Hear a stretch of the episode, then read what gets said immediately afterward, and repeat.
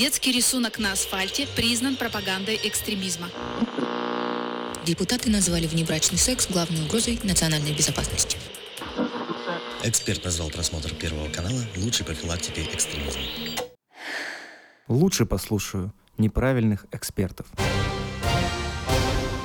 Слушайте подкаст и погружайтесь в мир насилия, тотального контроля и пропаганды вместе с неправильными экспертами. Всем привет! И с вами подкаст «Неправильные эксперты». Сегодня мы наконец-то отчитались за прошлые шабыши и теперь можем приступить к проведению новых. Ведьма и колдовство в современном мире. Кто они? Какое оно колдовство? Как найти своего колдуна и сколько стоит качественный приворот? Как продать ненужное и купить счастье и любовь за сходную цену? Подумаешь, душа. Кто поможет вам расправиться с врагами и обрести финансовое благополучие? Ну и самый важный вопрос, который нас волнует в связи с магами, может, они нам ответят на этот вопрос. Как заставить слушателей подкаста ставить лайки и присылать донаты? В продолжении серии выпусков про магию в этом выпуске подкаста «Неправильных экспертов» поговорим о магических конкурентах коучей и психотерапевтов. Вещать над чаном с травами будут религиоведы Лариса Астахова и Марина Бегнова. Добрый день всем. Добрый день. Они очень опытные ведьмы со стажем, а я буду, как всегда, в роли черного кота, социальный психолог Михаил Вершинин. Мяу. Ну а чтобы наш шабаш не привлек инквизицию, давайте послушаем дисклеймер для товарища майора. Дисклеймер. Все материалы для данного подкаста взяты из открытых источников. Мнение ведущих носит субъективный и личный характер, без цели оскорбления или нанесения вреда деловой репутации и вашей вере. Некоторые высказывания могут вас расстроить или не соответствовать вашей религиозной и магической картине мира. В выпуске упоминаются опасные ритуалы, метлы и заговоры. Окститесь! Как там у нас с ведьмовством, QR-кодами на рынке современных услуг? Уже, поди, все идет через запрещенные соцсети? Ой, Михаил, современное ведьмовство и колдовские практики очень разнообразны. Помимо рынка услуг специалистов магического профиля, рекламу которых вы можете найти в интернете и в газетах, существуют еще так называемые бабушки, ведьмаки, колдовки, имеющие другие названия, такие как знаткой, портун, он знает. В общем, все, что имеет отношение к глаголу «знать», да, ведать ведать, познавать что-то такое, находящееся за пределами нашего обыденного восприятия. Тенденция пользоваться их услугами существовала еще в Советском Союзе, несмотря на тщательно отрицаемое существование сверхъестественного, и нашла выражение в таком специфическом жанре, как былички с рядом традиционных сюжетов. Противостояние белой и черной ведуньи, порча из глаз, насылаемые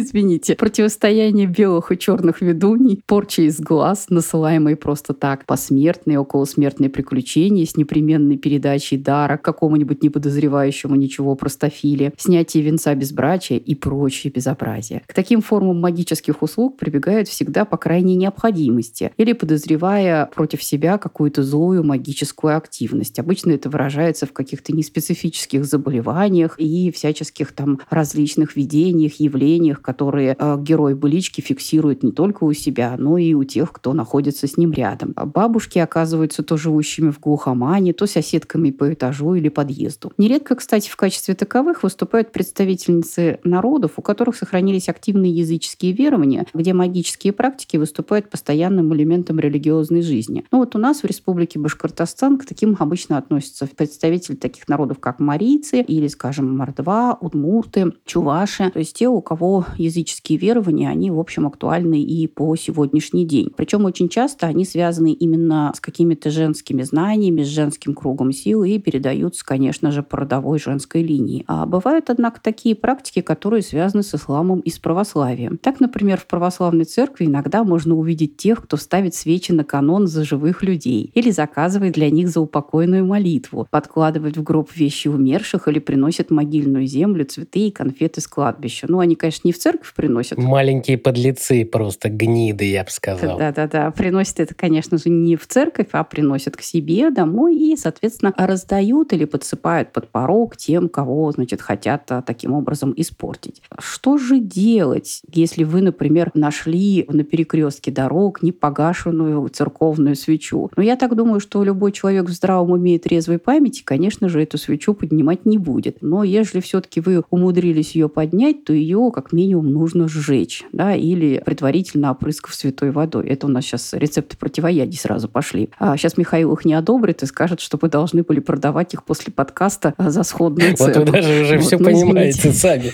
как все нужно монетизировать. Ну, удачу. Ну, Михаил, ну что вы, столько лет с вами бок о бок, ну уже как бы начинаешь понимать основу маркетинга, вы все-таки талантливый преподаватель. Далее. Значит, такая свеча, она могла быть использована в обряде, о подробностях которого вы ничего не знаете. Переступать через такую свечку тоже не стоит. Особенно, если она лежит на перекрестке именно пешеходных, а не автомобильных дорог. Ну, я, честно говоря, посмотрела на человека, который поднимает свечку, лежащую на перекрестке автомобильных дорог. Там еще стоит э, негр, играет блюз, и воют волки, и закопанная стюардесса на перекрестке. Это была ваша фантазия, Нет. или вы пересказываете недавно виденное Это нью-орлеанские штуки, связанные с магией, с дьяволом. Именно сделка на перекрестке дорог. Классика. Ну, подождите, мы до этих файлов еще не дошли. Это будет в разделе «Экзотика». Естественно, что у мусульман тоже встречаются и знаки, и обереги, а также порча, наведенная, например, через арабские надписи. Причем, кстати, полезная штука. Имейте в виду, что если вы видите какой-то знак в квадрате, то это, скорее всего, положительное какое-то заклинание. А вот если он находится в круге, то у арабов это будет как раз обозначать что-то негативное. А если это черный квадрат и белый круг, и на нем что-то написано, то товарищ майор вам даст от трех до семи лет. Михаил, может быть, это был дорожный знак? Они особенно часто светятся ночью и в производят Афганистане. пугающее впечатление.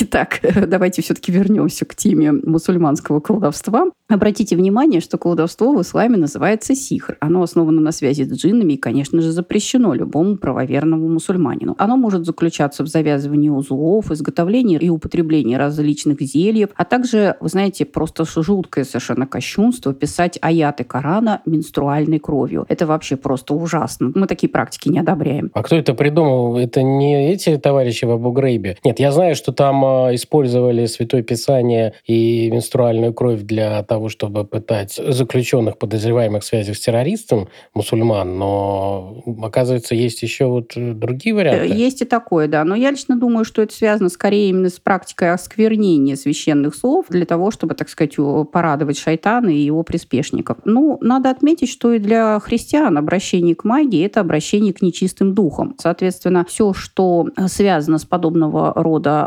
атрибутикой, оно, конечно, церковью порицается. И в том числе крещенские гадания, не обольщайтесь, это вовсе не церковные обычаи. Это такие стандартные народные верования, которые, в общем и целом, принимаются за освященные религии, но на самом деле не имеют к ней абсолютно никакого отношения. И если хоть раз вы делали, вы все попадете в ад, господа Э, верующие. Михаил, ну что вы прям сразу? Я думаю, что против этого есть способы. В православной церкви можете, так сказать, обратиться к любому священнослужителю. И вот, кстати, соответственно, защититься от зла можно с помощью использования святой воды, молитв, э, свечей. И э, некоторые даже считают, что в том числе и благословение священника тоже имеет такую целительную силу. А в исламе для защиты от колдовства используют, конечно же, опять же, молитвы, возложение рук, которые осуществляет мулла, и надписи, тексты аятов из Корана, сделанные краской из шафрана. В общем, это вот считается такими защитными практиками. Но опять, э, сразу, уважаемые слушатели, имейте в виду, что на самом деле практики защиты от колдовства в разных регионах разные. Вот, то есть, если вы, например, живете там, где, скажем, подобные вещи не свойственны большинству мусульман, не стоит думать, что их не существует вообще. Здесь э, мы просто пытаемся как бы обобщить информацию и не стремимся делать акценты на каких-то региональных э, моментах. А в Ираке вас просто забросают камнями, сожгут ваш дом и пару очередей из калаша сделают, потому что там, не дай бог, тебя деревенские начнут считать, что ты черный маг или там колдуешь что-то. Мало не покажется. В Афгане в одном из выпусков неправильных новостей мы рассказывали, где 200 с лишним несчастных женщин были отобраны правительством Талибана, что у нас запрещенная террористическая организация, и им светит смертная казнь за колдовство. В 90-е годы подрабатывал молодым предпринимателем на рынке, и одна дама там из поселка с Ганами подрабатывала видеосъемкой. И вот она рассказывала историю, что она достаточно многие разные свадьбы снимала, там тусовки и так далее на видеокассеты. И э,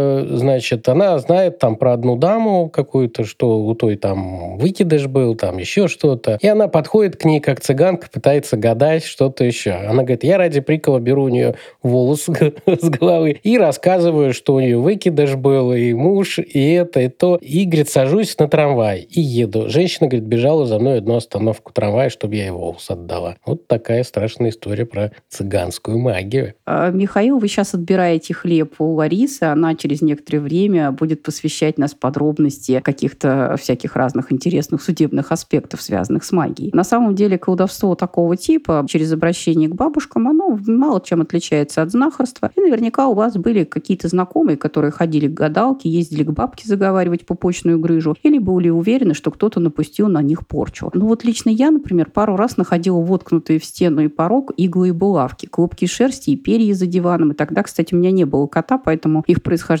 так и остается загадкой. Это на работе, в офисе? Нет, Михаил, в офисе у меня нет дивана, простите, у меня там только моноблок. А однажды я даже нашла дома какой-то абсолютно негорючий шарик из сухих трав и корешков. Несмотря на то, что как бы я как религиовед практик радостно пыталась его поджечь минимум три раза, загорелся он только после того, как я накапывала на него воска, ну, конечно же, с церковной свечи. У меня, собственно, других в доме-то и не было. А самая прикольная практика, связанная с колдовством, была у меня в прошлом году. Рядом с храмом Христа Спасителя меня поймала колдунья и предложила снять порчу с меня и моей семьи. Вот мне было, конечно, очень весело с профессиональной точки зрения, особенно когда она предположила, что на мне венец безбрачия, учитывая мой 20-летний стаж семейной жизни, это выглядело очень комично, когда она пыталась его с меня снять. Я бы, наверное, знаете, поинтересовалась у Ларисы Сергеевны, а были ли у нее такие прикольные случаи, связанные с колдовством, с которыми она сталкивалась профессионально или в личной жизни? Конечно, были Марины. Это даже более того, ситуации, с которыми я сталкивалась в своей жизни и в профессиональной деятельности, зачастую заставляли меня задуматься, а поэтому ли я выбрала профессию религиоведа. Может быть, собственно, то, что я в этом творилась, начиная с достаточно маленького возраста, и явилась причиной того, что именно эта профессия мне стала любопытна и интересна как бы вот мне очень хочется начать с такой присказки, да, в одном далеком-далеком селении жили-были бабка Феодора и дед Иван. Жили они, не то жили, много чего делали, а вот что конкретно они делали, мы расскажем вам только после того, как вы подтвердите, уважаемые подписчики, что вам 18+. Ну, на самом деле, я говорить хочу совсем не о том, о чем вы подумали, но этот элемент магии тоже присутствует. На самом деле, если серьезно, вне городов магические практики вообще заняли рядовую позицию. А в некоторых регионах, таких как, например, Мария ИЛ — это просто нормально практикуемая повсеместно вещь, которую даже зачастую люди не задумываются. Городское здание, или в котором они это совершают, да, квартира типовая или какой-то красивый дом. На самом деле, если мы возьмем классику «Золотую ветвь Фрейзера» и посмотрим, что там описано, вот практически все это можно встретить и в наших с вами э, селениях. То есть то, единственная разница — это то, что, например, порог для практикования магии следа был заменен на предверный коврик в некоторых случаях, а как в остальном практически все то же самое. Ну, например, в моей жизни, когда я была маленькой, я неоднократно замечала, что у нас находили постоянно воду около порога, вот этот коврик постоянно промачивали. И только потом я узнала, что одна из соседок практиковала марийскую черную магию и пыталась таким образом свести мою мать и выйти замуж за отца. Вот. Это была особая заговоренная вода, а вовсе не животные забегали на пятый этаж, чтобы освободить свои мочевые пузыри, как я тогда думала. Не получилось? А, нет, не получилось на самом деле. В общем, а, женщина пришла с покаянием. Потом в итоге к моей матери сама же об этом рассказала. В принципе, нам важны несколько иерархических моментов. Прежде всего, есть ведьмы и есть ведьмы. Это разные моменты, разные люди, разные практики и разные отношения. То есть, если мы возьмем классическую веканскую магию, то вы э, узнаете там, ну, во-первых, любая может быть ведьма. В ней сокрыты вот эти тайны. Любая может практиковать, и любая может э, разбудить в себе определенные способности способности, которые в ней дремлют. Если мы возьмем классическую, э, традиционную родовую магию, то далеко не каждая. Это, вы, кстати, вспомните, вот когда мы были детьми и об этом говорили только разве что шепотом, но шепотом как раз говорили, а что у тебя бабушка практиковала? То есть до определенного момента, пока Вики не на нашу территорию, как-то больше говорили именно про родовую магию и про то, что, в принципе, это вещь, которая передается не просто как знание, но и через кровь да, то есть это важная очень передача знаний и сил по крови. Правда, такой нюанс. Вы наверняка знаете историю про то, сколько детей Чингисхана насчитали и потомков Чингисхана насчитали на одном отдельно взятом там, пространстве. Если посмотреть с этой точки зрения, то у каждой средневековой ведьмы, если она успела э, оставить какое-то потомство, может быть несколько сотен как минимум потомков, и, соответственно, и родовых ведьм на самом деле достаточно много. Правда, считается, что далеко не каждая наследница родовой ведьмы несет наследование силы. Это тоже надо учесть, и она доказывает это. Кроме того, я столкнулась с очень интересным нюансом, который для меня был открытием. Когда в свое время я пересеклась впервые с наученной ведьмой, именно с человеком, который обучался в лесах, в глубинах центральной России, я была подростком, я не очень многие вещи понимала, я больше поняла сейчас того, что тогда происходило. Она очень сильно боялась женщин, которые были родовыми ведьмами. То есть вплоть до того, что пыталась колдовать, наводить на них порчу, ослаблять всяческими возможными силами. Оказывается, что по древнему закону было представление, что сила, она должна передаваться через определенные каналы, и те, кто подсасывается к ней незаконно, ну, могут быть действительно разным образом устранены, и это по внутреннему старинному закону может считаться нормой. Скажем так, это элементы устной традиции, но факт страха, который испытывала к родовым ведьмам та женщина, когда я была маленькая, я обратила на это внимание, и я только это объяснила ситуацию. Напоминает вообще получение израильского гражданства. Вот эта вся структура. Вот. Вообще, да, очень интересно, что ну, мы с вами говорим все время ведьма-ведьма, в женском ключе, да, тоже важно понимать, что это не только женщины, но и мужчины. Мужчина тоже может обладать даром, он тоже может практиковать и вести эту линию, соответственно, наследником силы могут быть лица обоего пола, да? Очень важный компонент. Если говорить о традиции внутренней, то есть ведьма и есть колдунья. Ведьма — это обычно родовая ведьма, это ведущая мать, которая, а, бледет силу, понимает смысл ее действий и принимает за него в полной мере ответственность, что очень важно. Потому что если вы вспомните ту же Вики, вы выясните одну интересную деталь. Делай, что хочешь, но не вреди. Это веканская магия. А вот традиционная магия, скажем так, та, что сейчас в лесах э, вам встретится, делай, что должно, и будь, что будет. Прими спокойно ответственность за собственное решение нет изначального запрета на свободу ведьмы. Она принимает решение, исходя из той необходимости, которая есть здесь и сейчас. Но вы сами знаете, что зачастую бывает нужно причинить боль, да, вскрыть нарыв, использовать что-то, казалось бы, страшное для того, чтобы исправить ситуацию и равновесие качнуть обратно. Ответственность за это должна принимать та, кто практикует. И это очень важно. Это тоже влияние эмансипации и феминизма, что ли, проклятого? Скорее нет. Это касается и ведьмака, а не только ведьмы. Это обратная сторона. Кстати говоря, с этой точки зрения, если серьезно, мужчина, ведьмак, он обладает рядом особенностей, которыми не обладает женщина, и в некотором роде он сильнее. Это тоже надо учитывать и понимать, что тут эмансипация в этом смысле не совсем коснулась. И если мы возьмем традиционные магические сообщества, тех же уграфинские племена, да, бывшие, да, потомков уграфинов, которые очень четко делят мужчины — это жреческая сторона, языческая практика, это жертвоприношение, это контроль за, скажем так, порядком, то колдунья, вторая сторона, это женщина, но руководит родом женщина скажем так, это не просто вопросы решения мелких бытовых проблем, бородавки вывести, или если мужчина слишком часто ходит налево, потрясающий ритуал, я просто у марийцев в свое время наблюдала, и я поражалась. Половое бессилие через петушиное перо наведение. Это не только вот эта вот э, практика как бы женская. Женщина всем домом рулит. Она выбирает место для строительства дома, для сына, предположим, да, она принимает решение о том, женится он на той или иной избраннице или не женится. То есть в своей внутренней семье человек будет решать свой вопрос сам, он глава, он мужчина, но за серьезными вопросами пойдет к старшей, к большухе, как бы ее в разных народах не называли, то есть она должна благословить э, деяние. И вот этот элемент прошлого, он сохраняется и сейчас во многих народах в 21 веке, чему, собственно, я в свое время очень поразилась, и сейчас подтверждаю подтвердила это, просматривая свое собственное поле, которое я объезжала 20 лет назад. Э, я убедилась, что закрепилась как раз та самая родовая магия, историческая магия, то есть в тех местах, где она, скажем так, только намечалась в, постсоветское простран... в постсоветском пространстве, сейчас она закреплена и активно действует. Я как-то удивляюсь. Я один раз задалась вопросом, как вы клиентов находите? А они их не находят. Клиенты сами приходят всегда. Причем клиенты появляются моментально, как только женщина дает себе право, да, лечить или там решать какой-то вопрос, постоянно появляются люди, которые просят помочь. Блиновская плачет сейчас в камере своей одиночки.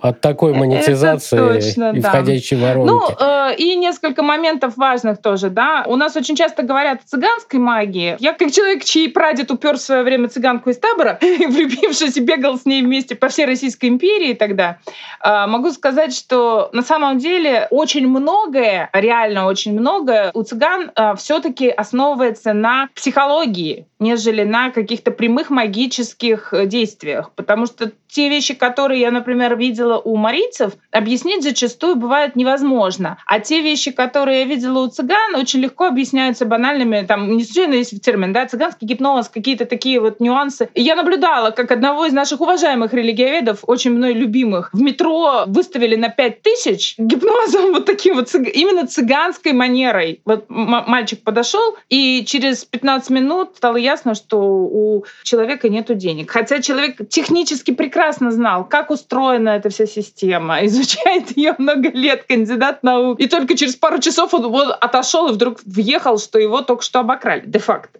А он отдал это все сам. Перед магией все бессильны, даже религиоведы и специалисты по неправильным вещам. Да, да, да. Поэтому нам нужно помнить об этом и это контролировать. Что касается некоторых аспектов нашей защиты или вот как раз моей личной практики, у меня был э, случай подклада на покорность. Э, как раз как ни парадоксально в период моих религиоведческих войн я обнаружила дома специально заговоренный подклад. Я точно знаю, потому что собаки у меня дома нет, и я понимаю, что этот поводок и ошейник собачий не просто так там появился мне в моей практике пришлось много раз как бы помогать людям, удаляя разного рода заговоренные как раз булавки, свечи, тому подобные вещи, связанные с желанием защитить свое жилище, но люди очень редко как бы понимают, они боятся даже такие защитные какие-то практики использовать и пытаются обратиться там тогда к специалисту. Я наблюдала ситуацию, когда даже освещение батюшкой жилища не помогало и имело последствия обратные, скажем так, то есть силы, которые обитали в этом жилище, только провоцировали попытки осветить э, жилье. Но, правда, за всю историю собственного опыта один раз всего такое видела, где практически моментально в тот же день начались опять обратные выплески, вплоть до люди там видели всяких существ, которые видеть не должны. Такой портал, сказали бы современные ведьмы. Да? Коллеги, вы такие страшные истории рассказываете. Я думаю, что доносы дианетики, саентологи под окнами, всякие другие сумасшедшие сектанты, которые ходят за вами, пишут кляузы. Это самое ужасное. А у вас религиоведов, ну разве что человеческими костями, квартиры не набиты. Послушаешь, просто думаешь, как хорошо у психолога. Набиты, Михаил, набиты. А что же нам делать в этой ситуации? Приходится выкручиваться, Мы только перед подкастом обменялись.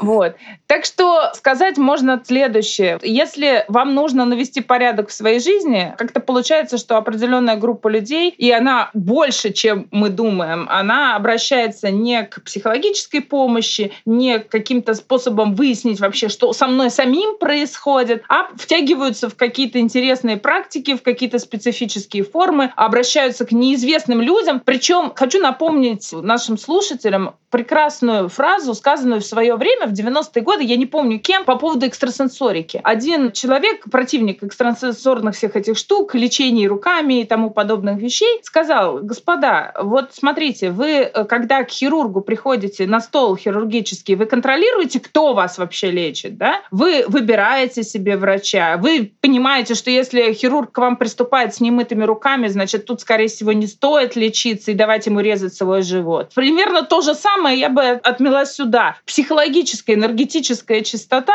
ну, простите за ассоциативный ряд такой, да, но все таки вот вы должны понимать, что первый попавшийся дядечка, которому вы вдруг выплескиваете все свое наболевшее за всю жизнь, за тысячу рублей не решит вашу проблему, а вот усугубить ее может ой-ой-ой, как здорово. Хотя бы потому, что выйдя оттуда, вы просто поймете, «А, я еще и тысячи лишился. Мало того, что рассказал все про себя, еще и тысячи лишился. Поэтому очень важно, как бы оголтело, не пытаться решить все свои проблемы вот таким вот способом, а все-таки обращаться с головой к тем, кто зачастую сначала вылечит эту самую голову, а уже потом пытаться определить, есть ли какие-то сверхъестественные вмешательства в вашу жизнь и стоит ли с этим связываться. Михаил, не делайте такое лицо. А, это была подводка к рекламе магических услуг. Только неправильные эксперты способны снять с вас порчу профессионально. Обращайтесь к религиоведам. Мы знакомы не только с той магией, которая вредит вам сегодня, но и с более сильными ее вариантами. А если это не поможет, то мы направим вас к специалистам, психиатрам или психологам, которые эффективно помогут вам с помощью современных лекарственных средств. Прекрасно, Марина. Смотрите, прекрасный рунолог Марина разложит вам руны, таролог Лариса разложит вам карты. Но если то и то не поможет, отправим к Михаилу. Все чудесно и, и прекрасно работает, да? Или служба доставки принесет вам набор и бросит его в квартиру. А еще у нас в запасе есть святая инквизиция. Мне тут недавно обещали осиновые дрова и специфические ремешки с конским белым и черным волосом, а также вплетением красной нити, крашенной подмаренником. Так что, уважаемые коллеги, у нас на любой вкус. Уважаемые слушатели, я не знал, что здесь такое будет мракобесие и антинаучные штуки. Нам, атеистам, очень тяжело, вокруг одни ведьмы. Мы уже поднимали в первом выпуске этой серии первые шаги в мае магию древние времена и магифренический синдром, и говорили там о психологических причинах, которые подталкивают людей в объятия магии и шарлатанов. Обычно к помощи так называемых магов, знахарей, экстрасенсов человек прибегает, когда понимает, что в его жизни происходит что-то, чего он не может себе объяснить или контролировать. Когда вопросов о происходящем у человека больше, чем ответов, он хочет повлиять на это, получить успокоение, иллюзию контроля или банально следует моде, потому что это сейчас популярно. Маги и чародеи умело манипулируют тем, что они обладают особенным знанием, вселяют уверенность. Некоторые даже запускают рекламу на радио или таргет в ВК и в интернете. То есть тут моментов прийти к вам, прилететь на метле достаточно много. И среди их клиентов не только обыватели, но и банковские инвестиционные элиты, политики и другие жители Олимпа. Но не потому, что они что-то знают и делятся этими секретами, и элиты знают, как становиться богаче, а бедные поэтому беднеют. Нет, потому что они такие же люди с своими суевериями и отсутствием правильно сбалансированного подбора лекарств от психотерапевта. Что говорить, если каждый четвертый кадровик в нашей стране стране смотрит на знаки зодиака кандидата-соискателя. Почему бы не поверить, что навар из синей жабы не решит проблемы на работе или в бизнесе? Это я про одного миллионера, бывшего руководителя одной корпорации, который отъехал в мир иной как раз в подвале у подмосковного шамана, где пил что-то из синей лягушечки. И это не про синий трактор. Если результаты всемирного исследования нам показали, что примерно 1 миллиард взрослых жителей планеты верят в сглаз и существование ведьм, и вот эти все злые товарищи могут насылать проклятия, накладывать чары, в результате чего с людьми происходят дурные вещи. А вообще-то по жизни надо понимать, что дурные вещи происходят, потому что как погода меняется, все то же самое. Плохие черные полосы нашей жизни – это часть расцветочки. Опрос, в котором приняли участие 140 тысяч человек из 95 стран мира, показал, что в среднем в колдовство верят 40% респондентов. Но тут, конечно, и влияние уровня образования есть, потому что чем ближе страна к третьему миру и чем слабее у нее система образования, тем больше вплетена магия в повседневную жизнь. Именно вплетена. То есть нам может казаться, что это какие-то неправильные вещи, а вот эти как бы сельские общества, там, например, провинции там, Ирака, там, Турции и других стран, там это все активно существует. Ну или вот как Лариса говорила про Мариэл. Это не хорошо, не плохо, это особенность, уклад жизни, и антропологи здесь нам как раз могут объяснить очень много. Вот руководитель этого исследования, про которое мы сейчас говорили, он считает, что исторически одна из основных социальных функций верований в колдовство заключается в обеспечении сплоченности и поддержании порядка в этих локальных сообществах. И когда нет альтернативных механизмов, то мы всегда же помним, сначала был вожак или вождь, но всегда рядом с ним стоял сгорбленный шаман, ведьмак или бабка Вера в колдовство обычно порождает два вида страхов в повсеместно распространенных сообществах, где эта особенность присутствует. Страх перед действиями колдунов, а также страх быть обвиненным в колдовстве и столкнуться с жестоким наказанием. Ну, я вам примеры про Ирак рассказывал. Извините, сегодня очень много про Ирак потому что изучая, как у них там цветет перемешанный терроризм, вот эти племена суннитов и шиитов, и все это еще посыпано верованиями в магию. При этом половина россиян утверждает, что не верит в колдовство и способность некоторых людей наводить порчу, но при этом четверть россиян верят в сверхъестественные способности. Вот такой интересный подход. А сомневаются во всем этом безумии 24% человек. Я, скорее всего, к ним отношусь. Некоторые отечественные исследователи считают, что колдовские практики – это такой способ снятия психологического напряжения. Чувство беспокойства возникает, когда у вас возникает определенное желание, но отсутствуют реальные способы их удовлетворения. Тогда вот эта магия может проявиться в ритуальном поведении. Именно здесь лежит ключ к разгадке поведения суеверных людей, использующих различные личные амулеты, талисманы, верящие в приметы. И, конечно, когда мы с вами говорим про возрастную психологию, то это и когнитивные особенности особенности нашего мозга. Чем мы старше становимся, тем важнее для нас жизненные ритуалы как таковые. Там, если вы привыкли каждое утро пить кофе, как я, например, благодаря пандемии постоянно себе делаю вороночку В60, то вот не выпить кофе, а мне уже 45 лет, утром, это какое-то раздражающее свойство. А я думаю, когда пройдет еще 10, 15 или 20 лет, для меня это будет маленькой катастрофой. Вот сюда еще можно вплести со студенчества развивающихся всякие у нас там э, зачеткой в окне помогать или что-то еще. То есть магическое мышление, оно постоянно, как вера в успех, она присутствует на всем этапе взросления и жизни человека. Люди в последнее время, особенно в ситуации пандемии и СВО, постоянно находятся в состоянии тревоги. И вот поменять реальность благодаря возможности поколдовать или поверить в приметы упорядочивает структуру человеческой психики и дает им иллюзию контроля. Знаменитый британский американский антрополог Малиновский, который работал с МИДом Британии дипломатом, объяснял, как работать с определенным контингентом представителей племен, он считал, что магия дает человеку возможность уверенно добиваться важных целей, сохранять свое равновесие и свою психическую целостность в приступах гнева, в муках, ненависти, неразделенной любви, отчаяния и страха. И вот функция магии поэтому заключается в том, чтобы ритуализировать оптимизм человека, поддержать его веру в победу и надежды над страхом. А вот автор Моника Блэк в книге «Земля, одержимая демонами» видит в увлечении магическими практиками попытку обрести скрытый смысл и найти ответ на вопрос, за что мне все это. Боже мой, мы все ищем каждый день, кажется, этот ответ.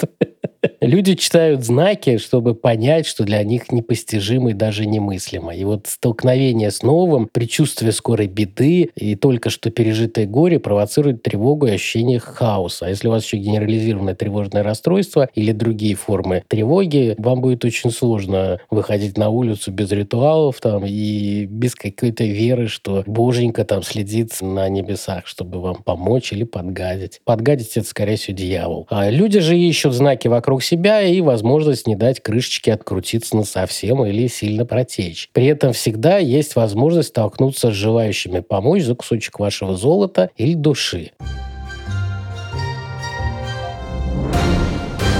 Борис, а как сжигают ведьм и вот все, кто верит в неправильные магические практики? За вами хоть кто-нибудь охотится? За мной пока нет, но, насколько я знаю, за некоторыми действительно охотятся. Хотя подозреваю, что после выхода этого подкаста вполне возможно, что у меня появится своя инквизиция. А вообще, я хочу рассказать про два момента. Первый момент — это государственное преследование, а второе, собственно, неформальное. Да? То есть здесь есть очень интересный нюанс. Есть такая легенда, я не знаю, насколько она справедлива, но с ее отголосками я лично сталкивалась, что существует и своего рода, как вот родовой клан есть, да, ведьмачьи родовые кланы, их немного, и они могут проследить свою историю самым-самым началом и истоком, так и существует клан охотников на ведьм, который уничтожает такие, знаете, вот, ну реально, да, вот вспоминается сразу, что сериалы или фильмы Ван Хенсельги такие, да?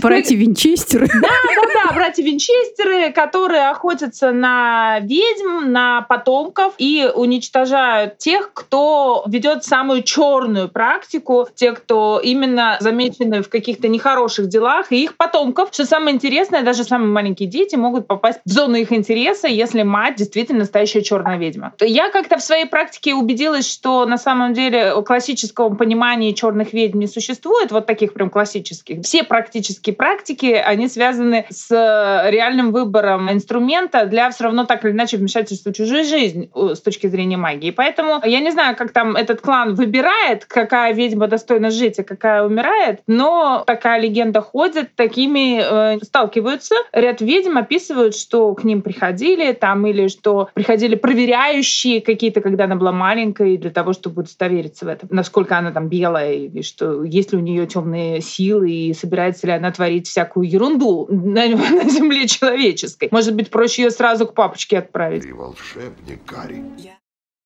Да, прекрасно. А что касается государственного контроля за ведьмами, то мы э, можем сразу отметить, что, в принципе, не случайно мы в прошлых выпусках подкаста рассказывали о том, как карали ведьм, э, проверяли ведьм, испытывали ведьму, пытались убедиться в том, что ведьма действительно ведьма и, соответственно, наносит вред окружающим, и ее необходимо удалить, умертвить, там, использовать в отношении ее самые разнообразные механизмы контроля. В современном мире чаще чаще всего попытки справиться с колдуней, которая нанесла вам вред в той или иной форме, принимает обычно не форму обращения в соответствующие органы, а все-таки самосуд и попытка разобраться на месте. Ну, согласитесь, что если наши органы нашли способ как бы решить вопрос с госпожой Блиновской, то здесь как бы бывает еще сложнее. И действительно, сложность очень велика, потому что доказать, что человека обманули, вынудили его отдать им деньги, вынудили заказать то или иное там действие, или доказать, что действительно ведьма сотворила некий ритуал и объект э, ненависти скончался, то есть нанесение смерти, практически нереально. Единственное, что мы можем предположить, это если ведьма, или, скажем так, на, наоборот, что наемный убийца действует под видом ведьмы. Вот это единственное, что мы могли бы сделать. Поэтому на самом-то деле такого рода разборки, это обычно разборки такого бытового характера, но которые, к сожалению, часто приводят к не очень хорошим результатам, побоям, убийствам, поджогам, очень распространенное явление, и разного рода травли женщин, которых подозревают в колдовстве, в враждебе или в недобросовестной какой-то помощи или там, практиковании какой-то черной магии. Я знаю случаи, когда в 90-е годы лихие очень много ребят пытались самопроизвольно что-то там из книг, которые продавались на любом развале, сотворить, и потом печальные последствия были в виде э, негативного опыта в их собственном собственной жизни, как они говорили. Но они все последствия практически, все последствия, которые потом в их жизни проходили, связывались с вот этим актом колдовства, что они в это дело ввязались, и потом это наложило печальный опыт на всю их дальнейшую жизнь. Никто никогда не рассказывал о опыте заключения сделок. Надо вот этот момент подчеркнуть. То есть все считали, что эта сила есть у нас и так, и никакой сделки с продажей души никто из них вроде как не совершал. Но если говорить о реальных практиках судебного процесса, то у меня было несколько фактов, ситуаций, которые были связаны не с наказанием ведьмы, а с последствиями ее веры. В частности, это касалось ритуальных самоубийств, ритуальных убийств ведьмы с последующим последующим самоубийством того, кто это совершил, люди пытались таким образом привести мир в равновесие, убивали ведьму, сами кончали с собой. Причем убивали ведьму именно методом, ну, таким, чтобы максимально лишить ее шанса на то, чтобы быть захороненным по христианским традициям. То есть это утопление, это какие-то страшные формы, связанные там с сожжением, опять-таки, да, то есть чтобы вроде как она скончалась максимально максимально грязно, нечисто, и не будет факта восстановления тела. Ну, как бы убийство — это не снимет ее плохие дела, которые она совершила. То есть через страдания не очистится ее душа. Вот эти интересные моменты встречались, а вот чтобы прям вот дело было связано с колдовством, увы, нет. Хотя чаще всего такого рода дела, где есть элементы враждебы, они возбуждаются по статье мошенничества. Иногда 239 статья, э, то есть статья нанесения вреда психологическому психологическому, психическому здоровью. Да? Ну вот редко, я не знаю, чтобы хоть одно из такого рода дел было доведено до судебного решения. В России в связи с тем, что магические услуги очень часто мимикрируют под психологические услуги, несколько раз уже предпринимались попытки как-то ограничить сферу психологических услуг, перевести ее под контроль и таким образом удалить вот этот вот магический компонент. Я соглашусь с этим, когда я в 17 году училась в медакадемии, у нас действительно большая часть выпуска на финальном вот этом вот мероприятии признавалась в том, что «Здравствуйте, я такой-то, я ведьмак. Я такая-то, я ведьма. Мне диплом был нужен для того, чтобы нормально и спокойно принимать людей». И реально вот дошло до меня, я стала, говорю, «Здравствуйте, я Лариса Астахова». Я в тот момент в группе Совета Федерации по как раз вот предотвращению мошеннических действий такого рода организаций. Я говорю, а я Лариса Астахова, они мне хором, а мы знаем, кто вы. Я говорю, и вы так смело при мне это говорите, а у нас теперь есть диплом, вы нам теперь ничего не сделаете. Ну, это ужасно, потому что есть же еще огромное количество товарищей карты Таро, кто себя сдерживает и пытается играть психолога, покупает себе аналог карт Таро, но для психологов, метафорические карты, которые на самом деле, ну, как бы в каких-то психологических школах считаются инструментом для работы с клиентами, но то, что творится у нас, это легализованный вариант Таро. И вот это безумие, где электронный расклад Таро за 500 рублей, оно процветает. Такой, знаете, конкуренция с астрологами. Этого всего больше и больше. Но мы всегда готовим списки книг в конце нашего выпуска, которые вам позволят либо правильно заключить договор с дьяволом, либо отойти подальше от этой страшной темы, которая может испортить ваш сон. Ну да. Сегодня про книги буду говорить я, потому что я в нашем подкасте отвечаю за академическое занудство. На самом деле изучение магии и всяких разных магических практик, особенно в первобытном обществе, было достаточно долго прерогативой, в первую очередь, конечно же, этнографов. На самом деле считается, что именно поворот в антропологическом мышлении, э, рост интереса к магии и магическим практикам, а также их влияние на взаимоотношения людей, совершил, конечно же, преснопамятный Эванс Притчер, вот, который Э, прославился замечательной фразой да, по поводу этнографии XIX века о том, что сегодня поминать теории Фрейзера или кого-то из его коллег это также неприлично, как пинать покойника. Но я вам честно скажу, что современные антропологи теперь примерно так же реагируют на самого Эванса Причарда и его упоминание в приличном обществе. Поэтому круговорот, так сказать, предрассудков профессионального порядка, он, в общем, в целом, наверное, завершен. Я бы посоветовала вам почитать массу литературы, но Михаил очень жестоко ограничил ограничил меня в объеме и в, во времени, поэтому э, рекомендую из новенького. Это Сэм Ван Шайк «Буддийская магия». Там очень много интересного про то, как магические практики э, формировались и трансформировались в буддизме, прежде всего в тибетском буддизме. Мы традиционно считаем, что буддисты — это такие люди, которые отрешены вообще от мира и заняты исключительно созерцанием прекрасного. Так вот, нет. Еще одна не менее интересная книга, написанная практикующим магом под псевдонимом а, Морвин, называется «Магия Бразилии рецепты заклинаний и ритуалы. Интересна она тем, что демонстрирует нам так называемый компаративистский след, когда взаимовлияние магических практик, ну, в общем, совершенно очевидно, когда именно европейские а, нью-эйджевские практики неожиданно начинают влиять на культы, характерные для народов Бразилии, и наоборот. Вот следы таких вот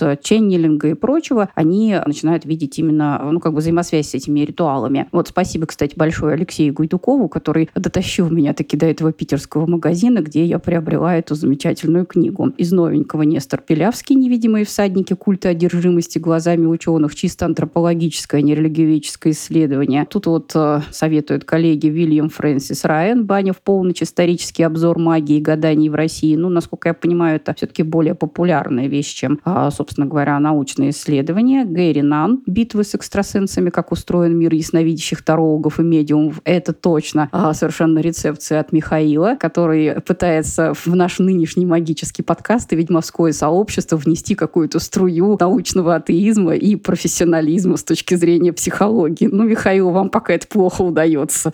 Жидкая струя, к сожалению. Ну, тут вам виднее, Михаил. Из Уфы в Самаре не так, чтобы хорошо видно было. Значит, э, Наталья Будур, повседневная жизнь знахарей колдунов. Ну, это такая совершенно классическая работа, правда, не про современную знахарей колдунов в России, России, а про 18-19 века, ну, как правильно заметила Лариса Сергеевна, ничего особо не изменилось. Эдзард Эрнст, Саймон Синг, «Ни кошелька, ни жизни, ни традиционная медицина под следствием». Это снова сюрприз от Михаила. Прекрасная книга, посвященная тому, как быстро опустеет ваш кошелек под влиянием нетрадиционной магической медицины. А Лидия Канг, Нейт Педерсон, «История шарлатанства. Краткий обзор худших способов лечения с древности до наших дней». Тоже совершенно прекрасная книга на эту же тему. Очень советую вам ее прочитать. И в целом вообще, кстати, литература по доказательной медицине, она а, будет способствовать тому, что в вашем кошельке сохранятся хотя бы остатки тех средств, которые вы планировали отнести а, людям, способным излечить что угодно. На таблеточки и терапевты. Да-да-да-да. То есть по адресу к официальной медицине. А так вообще к таким товарищам обычно приходят правоохранительные органы, и потом они попадают в наш с Ларисой Сергеевной поле зрения, да, по 239 соответственно. Ну, конечно же, это Крис Газден, история магии от языческого шаманизма и средневековой алхимии до современного ведьмовства. Конечно, больше внимания он уделяет, безусловно, средневековым практикам, но, как я уже сказала, ничего особо здесь не поменялось. Ну и, конечно же, бесценный совершенно хит всех времен и народов последнего времени Коко фон Штукрат «Локации знания в Европе в Средневековье и раннего нового времени. Эзотерические дискурсы европейские идентичности». Дело в том, что этот немецкий исследователь, немецкий или австрийский, я все время забываю, очень красиво показал, что а, наше с вами современное научное знание было на ранних этапах своего развития и становления, было абсолютно не свободно от разнообразного рода эзотерических штук. Но на самом деле лично мне это кажется вообще как бы ну, не самой такой большой новацией в религиоведении или, скажем, там в истории знания, в истории философии, потому что, я думаю, все из школы помните, да, что та же самая астрономия, она была в первую очередь незаконным детищем астрологии. Я, по-моему, уже как-то рассказывала грустную историю про то, как я читала книгу о размежевании астрономии и астрологии, а меня приняли за девушку легкого поведения из-за того, что на обложке была изображена Венера. Очень было весело потом объяснять товарищу, что я вообще про магическое мышление и про науку читаю, а он тут как-то что-то интересное подумал. У меня, кстати, была ровно-ровно подобная ситуация, только связанная с древними индийскими практиками. Книжка, посвященная тантре левой руки. Я читала ее в не очень удачном месте. И, в общем, на меня сначала косились, а потом обратились к соответствующим органам охраны в метро. Но, слава богу, это все обошлось э, тем, что я просто предложила обложку прочитать повнимательнее. В общем, люди успокоились. С тех пор такие книги я ношу, на самом деле, в обложках непрозрачных, но это еще хуже, потому что люди пытаются под эту обложку заглянуть и увидят какое-нибудь странное слово там с краем, там, боком, глазом, и они потом очень сильно раздражаются. То есть Москва — это не только столица нашей Родины, но и лидирующий по стукачам городок. Э, ну, Михаил, знаете, вообще, кстати, с книгами это очень трудно. Я как-то в самолете летела и читала книгу под названием «Организация экстремистского сообщества. Двоеточие. Проблемы доказывания». Так вот, проблема доказывания была написана маленькими буквами, и сидевший рядом мужчина очень сильно беспокоился. Вот, хотя книжка была в традиционной для юрайтовских изданий синей обложке, такой совершенно прокурорский мундир по цвету, но его это нисколько не убедило и не успокоило. А вы в Паранже были или нет? Нет, Михаил, я была в, свое, в своем обычном варианте. Видимо, это его как раз и напугал. Спасибо, что полетали с нами на метлах сегодня и дослушали выпуск подкаста до конца. В этом выпуске мы поговорили о волшебстве и магии в современном мире. Магическое мышление встречается не только в культах, и магия рассеяна буквально повсюду, особенно если не учить физику и биологию. А если еще и не читать полезные книги по гуманитарным наукам, то мир вокруг вас будет наполнен чудесами и порчей. Мы неправильные эксперты, не забываем сказать спасибо науке, ведь в феврале целых два дня, посвященных науке. День российской науки 8 февраля и Международный день женщин науки 11 февраля. На этом вкладывание в развитие нашей науки ограничивается обычно. Будьте с нами, не путайте магию с сатанизмом, а чудеса с реальностью, не ищите чудес на свою голову или другую точку тела. А в обычной жизни этих чудес и так хватает. Это говорим мы вам, неправильные эксперты и специалисты из ближайшего к вам психоневрологического диспансера. Слушайте наш подкаст, летайте на метлах, подписывайтесь на наши паблики ВК и Телеграме, ну и не забывайте донатить нам на наши темные делишки в Бусте. Пока-пока! Пока во благо!